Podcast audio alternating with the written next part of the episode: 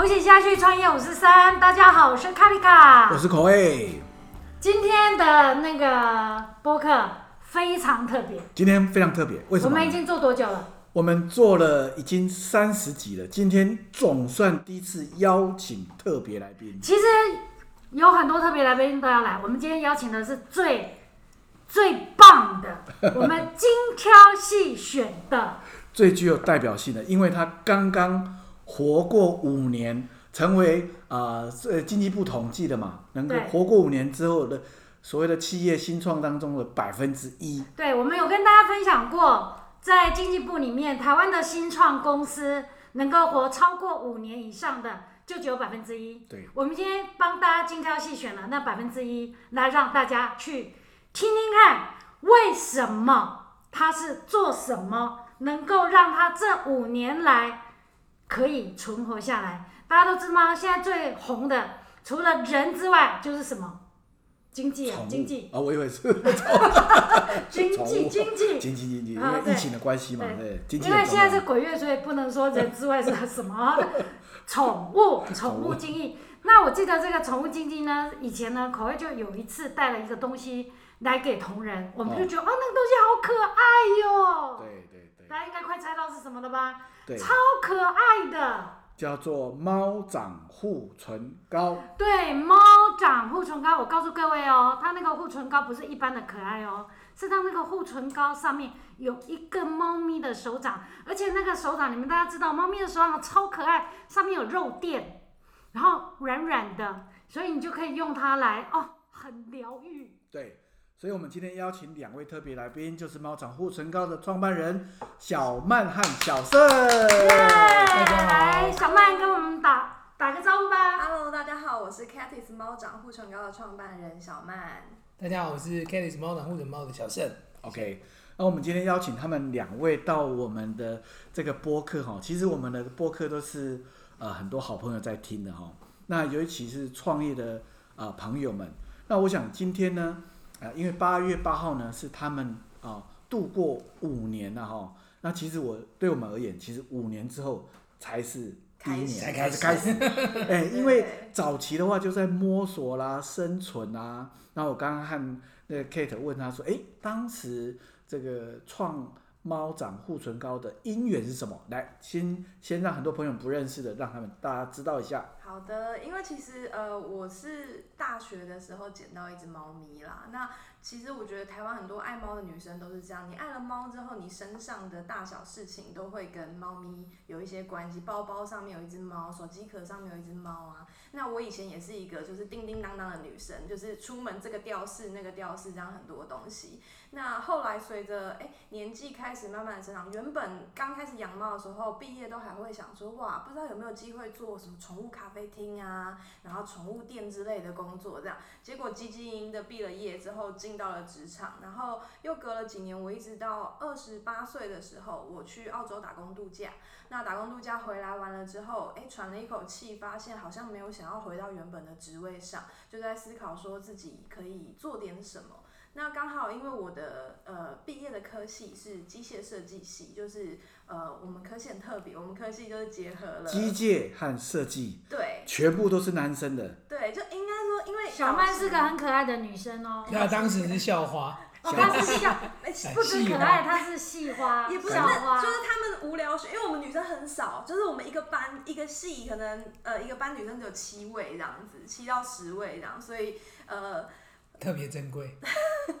反正好，就是因为我们科系很特别，它就是早期大家会说有工业设计系，然后有机械系，那这两个系就是他们都会讲说工设系的东西。就是好看，但是都做不出来。然后机械系的东西是做得出来，但是都不好看。所以我们学校就特别做了一个科系，是整合两个科系。所以我有学到外观设计，我也有学到模具生产。但是我毕业之后没有应用到，毕业之后一直都是做室内设计跟房地产相关的工作。那后来就是呃打工度假完了之后，我才在思考说，我想要做一点点我真的喜欢、有热情的事情。对，因为以前在做工作的时候是比较偏向业务性质的工作，所以每个月业绩会归零。然后你就会虽虽然说你燃烧生命可以换到很多的金钱，可是很容易会常常有一个周期让你陷入一个疲乏。所以我那个时候打工度假完之后，我就不想再回到这样子的生活，然后就哎想一想，就刚好有一天我在亲我们家猫咪的时候，它就我亲它，它就用肉掌这样死命的推开我，哦它不要给我亲它是 kiss 它就对了。对，我要亲它的头，然后它就用手这样推开，我就不要不要这样子。对，然后非常有非常有画面，各位很多人都不知道，但是我可以感受到那被推开的样子，就像我要听我家的小孩一样，他也会推开我。对，所以他的肉球就这样推入我的嘴唇，然后我就想说，哇，这个东西就肉掌这个东西，如果可以跟嘴唇有一个。就是结合，然后变成一个设计小物，可以随身携带在身上的话，它应该会是一个很幸福、很疗愈的东西，而且就再也不用羞愧说，哦，年纪一大把还拿出一堆可爱的东西这样子，因为这东西很实用嘛。哦我一拿出来，我跟大家讲说，哎、这是一支唇膏，然后大家也不会说什么你就是大家就觉得哦，原来这是实用的东西，不会觉得你还还像小女孩一样是这样。嗯对，所以我那时候有了这样子的起心动念，我就开始思考说，哎、这东西它可以做成唇膏，那它可以做口红，它可以做护唇膏，就是一个就是彩妆线，一个就是保养品线。那我那时候就觉得说，哦，彩妆线好像比较容易跟猫咪有关系，对，就是眼影盘什么都还会沾到一些猫。那保养品线因为要动到模具，它就跟我从小到大的背景专长有相对的关系，而且好像嗯保养品牌跟猫相关的没有人做，嗯然后其实，在保养品业界里面，开动到模具这件事情是人家都会说阿丽笑哟，就是因为大家都会对，觉得没错。要花谈到多钱，谈到模具这两个字，我就要们所有人钱。差不多，我们也是差不多八年后才想到模具这两个字，不然模具这个字是对很多人是距离很遥远。对，尤其是保养品类，大家都会讲内料嘛，就像饮料 A more 啊，大家都会觉得说是喝里面的东西嘛，你瓶子的外外包装的钱能省则省嘛，你最重要是里面要真材实料。可是其实因为台湾的创业环境很优秀，大家都是真材实料，大家的里面都很厉害，那慢慢慢慢就是你就比较不出市场差异性，尤其是保养品，你 A more 你可以试喝嘛，可是保养品你要去试用，其实你在路上大家都化好妆，这是不容易去试用到的。所以我那个时候就思考说，好，我要从新的切入点，就是从外观先吸睛这件事情开始，做这个保养品，然后就开始头就洗下去。啊，和我们一样，完全头洗下头就去。下去。好，那小曼可不可以先让我们，应该很多听众想了解说，那你第一笔要扎，这已经是不是巴莫的产业嘛？哈，对对对，那小麦，你第一笔要砸多少资金啊？因为其实模具它有分很多不同的等级，像生活用品一穴一模两穴，一模四穴，一模八穴，其实就是电子类的产品，生活用品跟化妆品，它的模具的价格都是不一样的。那因为我那时候出生之犊嘛，我只觉得说只要把这个外观做出来就好无知了。无知是勇气的开对始。对，所以 就觉得说，反正不管怎么样，好，先来一个最简单的一模两穴，好，找不到工厂做，我要压到最低最低的成本，那我至少我就是找到一个生活用品线的那种做脸盆啊、做牙刷这种的射出成型厂，然后来跟他们讨论开模。哎、那真的我就那个时候就很异想天开，说我要把整个生产的费用压在一百万以内，模具的费用要压在一百万以内。那好。诶、就是其因为这个就是非常的土炮的做法，它其实每个产业有每个产业的美美嘎嘎，可是我那个时候没有管那么多，我就只觉得说我就是一定要先把它做出来，所以我呃一刚开始的这一副模具呢，它非常的阳春，上面因为我们猫掌那个肉球上面都有很多颗软的小肉球，它都是家庭代工的妈妈一颗一颗去粘上去的。那其实这样子的制成，就是我们在呃生产的过程之中，其实你越多人工，风险就越大嘛。对对，尤其是环境啊各方面。那我们那个时候也没有不可能为了这个去准备一条无尘式的产线来粘这些肉球，所以为了要省成本，一刚开始都会想说，好，我要我那时候觉得自己很有社会责任哦，我找家庭代工的妈妈来帮忙粘这些肉家庭技球。工厂，对，那觉得哎、好像我有帮忙到一些弱势的群体，然后帮台湾一起经济成长这样。结果天哪，那是一场灾难，因为家庭代工回去可能粘到一点灰尘，粘到一点头发，那一整只就报销了。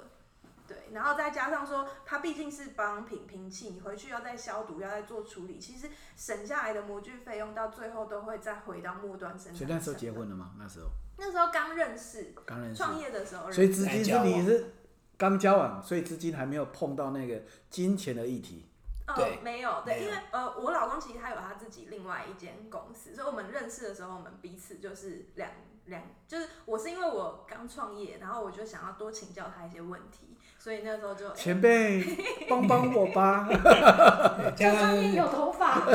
怎么办呢？加上又是细看花哎，，发现蛮有用的，对干脆就把它拿来自己用。所以那己时候，所以那时候的资金是怎么开始的？七百万是放进去了，那时候做出几条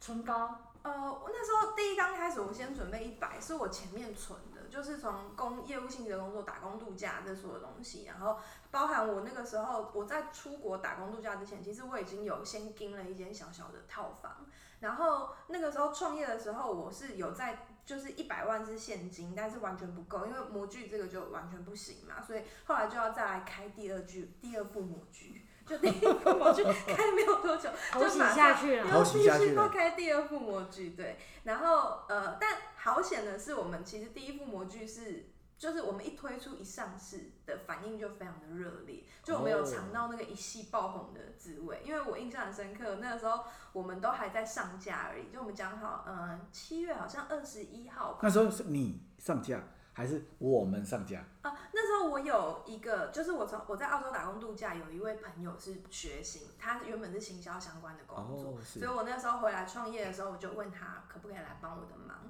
所以就是我们那时候公司就是呃，我跟他一个行销，然后还有再请一个非常 junior 的设计的妹妹，这样三个人就做这个开头，然后，在一间！对，在一间小国宅的公寓里面，就三房一厅的国宅，一间我睡，然后客厅拿过来当那个公司，对，然后就就是三个人这样开始这样，然后哎、一上架的时候，我们就第一天晚上，我们还在还在放那个价钱都还没有调好哦，然后我们第一天晚上的订单就二十万。哇你，们上 Pinko 吗？还是哪里？我们那时候是上官网，可是因为我们有在好比说一些猫咪的社团，然后我们就是有哦想说，预热对，我们就是有拍照说我正在做这样，就我还在做的时候，我就有常常在社团上面分享说我正在做这个东西。所以那时候已经压到了感觉，那时候感觉到非常兴奋。对，就是那天晚上就是啊，那时候我老公也在，对，那时候我们都在协助帮忙包货，然后呃，因为那时候你是快递和包货的，对对对业务，那个时候就是订单有收到的时候，电脑就会发出一个叮铃铃铃的声音，就是然后收到没有的对对，然后我们都还没有觉得我们开始会收到订单，就一直在准备，就听到叮铃铃铃，然后大家就互相相识一下，就刚刚是有订单吗？就我们都还好像还没有完成完整的因为我们，同事还说我价钱还没有打好，为什么有订单？订单就进来了，然后就从大概十二点开始，那个声音就一直到早上七八点，所以叮叮叮叮叮铃铃，所以那个时候那种创业的之前的辛苦，把自己的房子应该卖掉还是压掉？那个时候还还是第一副模具还没有卖，还有没有卖但是开始接到这么多订单，都就是一个灾难的开始，因为你就开始有品品检的问题嘛，你就开始哎唇膏的生产不能那句话，订单很好是灾难的开始，这句话是是是，因为这个这个今天给所有的朋友另外一个概念哦。对事实上这确实是哦，是很多的公司并不是说我今年突然订单大好，就代表公司未来就一劳成长好。永逸，没有有。时候那个订单突然的来啊，所有的问题也就相伴而来。对很多事情就是你又开始就是会有开始有呃品管的问题嘛，产品的良率啊，然后还有你要出货，然后你要人人手嘛，就会开始要拓展，所以对，确实。那个时候还不是最大的灾难，就是那个时候 还只是我们只要去克服品管的问题，所以就要再投入新的模具。那那个时候就要卖房子了，就要把小套房卖掉，然后再投入一副新的模好具。那我们来整理一下。我我从刚刚的整理当中，我我我我先来会诊一下，找到有趣的，找到有趣的，因为我呃我觉得我我从刚刚呃小曼呃她是一个文青，叮叮当当的哦，而且呢会去哦啊、对于这种事业呢，其实还很天真，当时也还还是算是没有太多的想象，也不是说为了要赚钱。对，那当时呢，你其实其实是呃人生找到了一个点，就是你希望找到哦你的安身立命的，可以让自己的才能可以发展的。我现在回过头去想啊，创业不是为了赚钱这件事情绝对是不行。哦，就我那个时候确实就是因为以前其实做业务性质的工作，薪水金十几二十万一个月是可以给到的，所以我创业那个时候我会觉得说，嗯，我不是为了钱创业，我是为了梦想创业。可是做一间公司，没有人是为了，就是你可以为了梦想创业，可是你经营公司的逻辑不是为了你的梦想。所以应该是我们可不可以这样子讲，就是说，大家要创业的时候，你找的事业是你喜欢的喜欢的、你乐趣的，对，但你做了之后，如何让那个热情持续，没错。这个很重要。对好对，OK，那然后呢？接下来你投入了，你把你的专业知识运用在你喜爱的事情上，对，而这件事情上，我觉得也是呃，然后也我觉得也很棒，就是开始就有业绩来了。其实业绩的时候也是驱动你继续一个肯定，驱驱动你对肯定，然后带继来去往前，然后因为不然把把房子卖掉，对很多人其实很舍不得的嘛，因为已经存了那么多，然后已经有了开始安家立命的一个位置。一。个位置，但是你刚刚提到一个很重要的点，就是说，好，除了这个创意之外，那接下来才是灾难的开始。我觉得我们要继续听，因为刚刚小曼这个让我觉得非常有趣，因为有几个关键字。第一，订单来了，结果订单来了，要开变成要开第二个模具。对，订单来了，本来还没有卖房子，现在要卖房子。好，来，我们继续，小麦你继续讲。对，那因为我那只是一间小套房，所以它其实卖也卖不了多少钱，所以后来哎，创业的成本可能就从一百万变到三百万这样。然后我们就开始，因为好，你产品做出来了，除了卖得动之外，你要思考说怎么卖得久嘛。因为尤其是我创业是我呃一六年设立公司，可是我产品真的端出来是一七年，因为像我刚刚讲的，就是我是完全门外汉，在不同的产业中去摸索，我并不是找化妆保养品本身的模具厂他根本也不会理我。对，诶应该说我一刚开始试着找过，但是那个时候也确实，不管是你的量，因为量太少，而且不确对对，然后而。且就是他们看过很多，你知道台湾其实非常鼓励，尤其是我们七年级生，就是大家都是被鼓励说你要创业，你要创业，他们见太多想要创业，结果可能半途而废的一些创业者。那工厂他们其实如果要帮一个新创的团队去研发，其实会耗费很多时间成本的。没错，没错。我那个时候不懂说为什么我被拒绝，我只觉得说我带着 idea 来，你怎么会拒绝我？后来你认真的去回想到自己也是老板，能有同理心去思考说，哎、他们要拨人力来去做这些事情的时候，这个你确实就会觉得说，嗯，那时候没有理我也蛮合理的。是对，以前刚开始会有点愤世嫉俗，所以我大概前面的半年都是在各个工厂之间到处，全台湾的工厂到处跑，就是想尽办法，因为。我们的东西除了模具之外，其实里面还有内料的充填嘛，就是里面还要充保养品的那个唇膏的内料，所以其实我们要透的、要经过的工厂非常非常的多，加上我们又完全不按牌理出牌，你一般的那个保养品的瓶器厂怎么会有粘肉球这种事情？是所以其实我们每一个工都是拆开很多不同的工厂做，到最后我一支唇膏做起来，我记得我们最多可以经过十三间工厂。哇，细节很多，对，然后你你因为你看开模是一个厂，射出成型是一个厂，然后你要喷涂，你要上色是一个厂，组装是一个厂，然后充填是一个厂，然后包装你要去印这些包材，你要去做这一个出手就是精品的，对所以市场对这个上的价格的接受，其实当时也是一个挑战。当时。对，因为以护唇膏来说，你看曼秀雷敦，它其实搞不好九十九块、一百九十九块就有了。那我们家其实呃，我们就刚好踩在开价跟专柜的正中间。专柜就是像迪奥、Chanel 这些牌子，他们可能就一支一千块这样。那我们家的唇膏就刚好踩在五四九。可是我自己也非常的清楚说，如果你一支唇膏你要卖五四九，大家会觉得说。除非你真的就是你要有明星的品牌的光环嘛，那你没有，那好，今天你是靠外观，那大家就会来思考说，哎、我花了五百块为了买你一个壳哦、所以后来我们就是一直在这中间去思考说，我们要怎么去精进自己的内料，然后跟我们后来想到了一个解套的方法，是我们出了补充环保的补充蕊。哦，对，所以等于说你外壳买了之后，你替换我的蕊芯，一支只要两百块上下，你就可以一直去做替换，那就跟铠甲的价格差不多。所以我们一刚开始出来的时候，就算是接受度很高。那加上猫猫奴的产品，其实就我们有对。特定的族群说特定的话，所以在那个年代的行销来说，我们就是刚好站在风口上的猪。嗯，我在风口我觉得上的猫，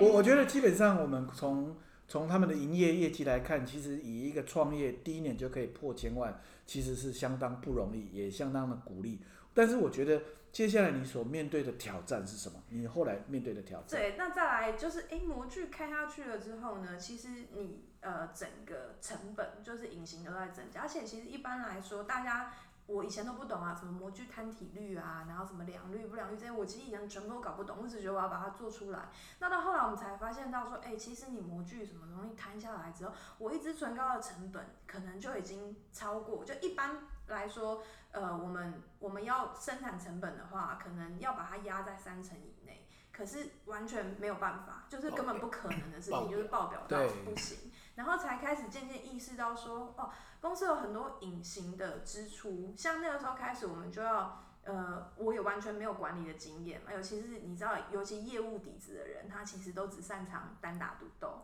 他并不太会组织管理，所以一刚开始可能啊，请工读生来帮忙包货，然后也是一团混乱，然后公司我也不会开会，我也不知道怎么盯大家的 KPI，怎么开会，怎么让大家可以有共识这件事情，所以呃。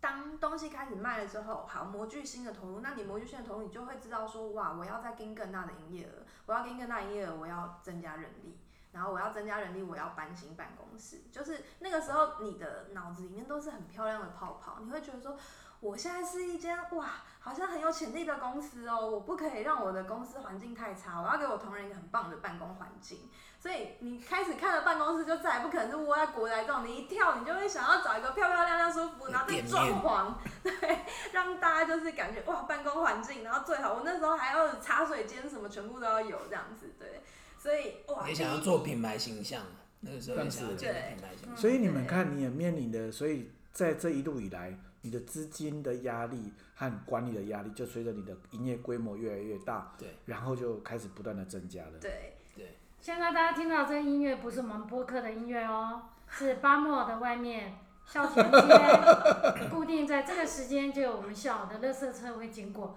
是少女的祈祷，少女的祈祷，我们还是有背景音乐的。是的。现在在对我们这个这些创业家们呢，给予少女的祈祷。对对对对。所以我觉得在，所以你在整个成长的过程当中，我觉得接下来当然有另外一半的支持也很好哦。当然，你们怎么去转化或者是看待在这个成长过程当中每一次每一次的挑战？哇，对，说到这个夫妻创业，这可能可以再开另外八集。没有啊，谁做主？哎，谁说了算？应该是说从猫猫长现在这样五年了嘛？可以请小曼回头帮我们听众整理一下，他如何在这五年是。坚持了哪一些事情，让他现在还可以这么还笑得出来？对，笑得出来。我我觉得这个问题应该跟小盛还在一起。对对对，还没有没有，因为很多人创业，夫妻创业都都都都撕破脸了嘛哈。我我觉得刚刚刚卡丽卡那个提醒很好，就是说，假设五年来，今天是等于是重生的第一天，我们回到刚创业的第一年，我们现在就像一个天使一样，我们对当时的自己会讲一些话。我觉得这些话语已经是已经不是知识，而是智慧。你会告诉当时自己哪一些话语啊？其实我后来回头去看，以前听到这种什么呃艺艺人公司交战手册，或者是什么金石创业这些东西，获利优先，获利优先这些东西，这些书，其实说真的，在我创业那一年的时候，我完全不信这些。我我那时候就会觉得说，哎，你这只是在受限你自己的规模。但我现在回过头去看，其实那些书是真的非常非常有道理。因为，呃，我那个时候急着要扩张，所以其实我以为说，哎，我当老板了，我只要花了花了起薪资，我就可以找到专职的人来帮我做专职的事情。可是其实说真的，大部分的求职者他不不会想要替老板做决定。他们会希望是老板决定好所有的事情，然后他尽力的帮你达成这些事情。所以举例来说，我那个时候开始，呃，第一个阶段，我觉得我的设计，我想要再让它整个视觉各方面可以更像一个国际级的保养品牌，所以我就找了呃很资深的广告的那种，就 Four A 广告体系出来的总监前辈这样子，然后很高很高的薪资哦，年薪可能就一百二这样子。所以就想说，哎，这样子把他找过来之后，我应该整个品牌的视觉，然后质感什么都会做一些提升。对，可是其实画面在每个人的脑海里面是完全不一样的。那我那个时候没有办法，就是简单来讲，就是如果我没有办法贯彻所有的事情，我的心之所向，然后把我的心之所向整理出来，布达给我的同仁的话，其实基本上你请再厉害的人才都没有用。那我那时候现在这样子讲，当然是一个好像很你知道，好像一个创业家在分享，然后云淡风轻，讲起来很专业，但其实你当初就是一个屁孩啊，就是当年你就是一个屁孩，你觉得说哇，我做一个东西，然后我要请专业的人来帮我重新包装上设计，帮请专业的行销人才帮我卖，然后请专业的出货，什么仓管，然后会计什么，我全部都要最专业的人，就专业的人来到我的公司啊，公司其实那个时候只是呃刚站稳了，小 baby 才刚落地而已嘛。那你给了他很多就是呃大人的玩具，其实你根本也他也不会玩啊。他来到这边，他说嗯，我原本做的那个，好比说行销，他说那我现在要先做市场分析，不不不不不不，做一大堆东西才可以到我把我希望他做的那一块的东西。对，那这中间就有很大的 gap 在里面。那我也是在这中间才发现到说，原来经营，然后所谓的带人，就当初自己在当员工，真的都不会想到这些事情。嗯，所以你会告诉当时的你哪一些话？啊，就是呃，类似艺人公司交战守则的那种概念。其实你真的是什么都懂，然后你是非常非常小心翼翼的去拓展你的每一步。不是说想要而要，而是你自己真的做到你的 loading 已经顶满，完全真的是超载要不能超载。你觉得你明天不请人你会暴毙的时候，你才请一个新的人。了解，不要扩张太快，不要扩张太快，因为其实我想这不要吧不要一下子觉得我要请满二十个，每个部门都要有人。这个对这个是我对觉得很多创业的迷失，就是说啊，找找最好的设计师，找最好的装潢木工，因为有时候资金太多也是一个问题，因为他开开始不精准。对所以一开始成功，也许是一个很好的消息，但是对有些人而言，它可能是一个负向的，对，因为他开始不精准，没错他开始会啊、希望用一些想象，因为我以前就成功过啦，所以我就开始用最好的东西。对那其实他，但是他整个经营他是必须要整个团队在一起，对他必须要扣合在一起。你有设计，也要有执行，然后也要企划，然后也要财务会计，还有管理，整个要扣合在一起的话，这台车才会动，不然齐头并进了，不然那个引擎太大了，对。轮子太小翻车的几率很高。是对，所以我在创业的，我一七年产品推出，一八年开始做了这些扩张，然后我在一八年的时候就遇到了人事跟这一些就是金流赶不过来所有的风波。是，对，但是我现在回想起来，我觉得我真的非常非常的幸运，就是、呃，我发现到这些事情，其实每个创业者他都必经要有的一些错误的尝试。那我觉得我摔跤的点非常的早，非常的幸运，所以到截至目前为止，我都觉得我是一个有受到眷顾的孩子。是是。OK，所以你当时在遇到那么大的挫折，一定可能是资金啊或人力啦、流失啊，对，那时候你做了什么改变？其实那个时候刚开始，呃，因为我的第一波离职潮就是最大的人人事风波，大概是在就是一八年的八九月那个时候。说真的，我从那个时候一直到隔年的二月都有一点振作不起来，我就陷入了每一个创业家一定要经过的忧郁症，有吗？有吗绪。？哥有吗？哎，有有我有吗？们现在是焦虑，我们已经创进阶了，创业的第一天到我们已经现在，我们来，所以我们要头洗跟下去，现在在小吹头我们要跟小曼跟小盛分享一个，卡里卡认为，你基本上选择当老板的人，你就要有一种认知，因为老板等于神经病，所以当老板的人就是知认知了这个身份，那就没问题了。啊，我以前可能没有，我觉得就没有发现自己有神经病吧。偏就觉得自己。好像跟一希望自己般人有一点不要是不一样病，但是没有发现原来自己是有有神经病的。所以呢，我们刚刚提到你刚刚说的那时候的离职，那时候感觉到忧郁的二零一时候，八年，对你说我们我们有没有？当然有啊！我那时候创业的第一二年，有一次还在他车子里哭，你知道吗？爆哭，爆哭。对我就说，我怎么会搞成这样子？林总爆哭，对我怎么会搞爆料成这样子？爆料，对，爆哭爆哭！我真的是说，我怎么会搞成这样子？是因为洗把精弄到眼睛，对，